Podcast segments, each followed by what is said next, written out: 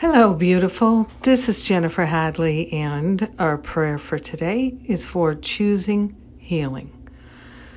Yes, choosing wholeness, choosing healing all around the world. So we're grateful in this very moment to place our hand upon our heart and to tune into the highest vibration of love and wholeness. So grateful and thankful that our true identity is wholeness so we are making a claim and we are accepting healing, choosing healing, allowing healing, healing at all levels.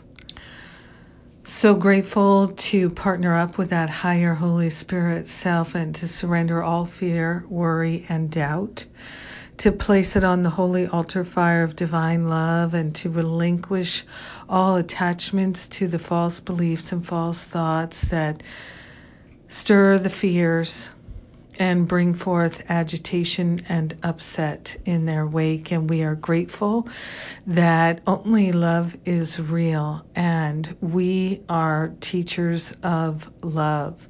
So we are choosing to do our holy work here and now. We are choosing to open ourselves to an unprecedented experience of healing. We are choosing healing.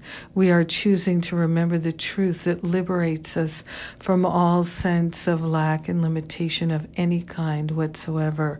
We are grateful to choose healing on a physical level, an emotional level, a mental level, an etheric level, a spiritual level, all levels of healing are ours right now. We embrace the healing that is ours to receive in this very moment. We are grateful to call forth oceans and waves of healing all around this globe for all humanity. We're calling for a healing for everyone who feels worried and afraid and doubtful. We are grateful and thankful that we are a Course in Miracles students, and we are choosing to remember that everything works together for good and there are no exceptions and we are making none. We are grateful to receive the blessings. We are grateful to allow the healing. We are grateful that we are blessed. In gratitude, we share the benefits with all. No one is left out of this blessing, and we let it be, and so it is. Amen. Amen. Amen. Thank you for choosing healing with me this day.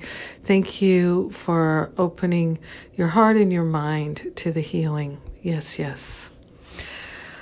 Ah, my Boston Forgive and Be Free workshop has been postponed, and the New York workshop for forgiveness on March 29th is still on, and the online retreat for recovery from sexual abuse, that retreat is still on, and it's online. So we can do it from home. God must have known and led the way. And then at the end of May, early June are the UK events. So I'm going to uh, put on these UK events if enough people register for me to come.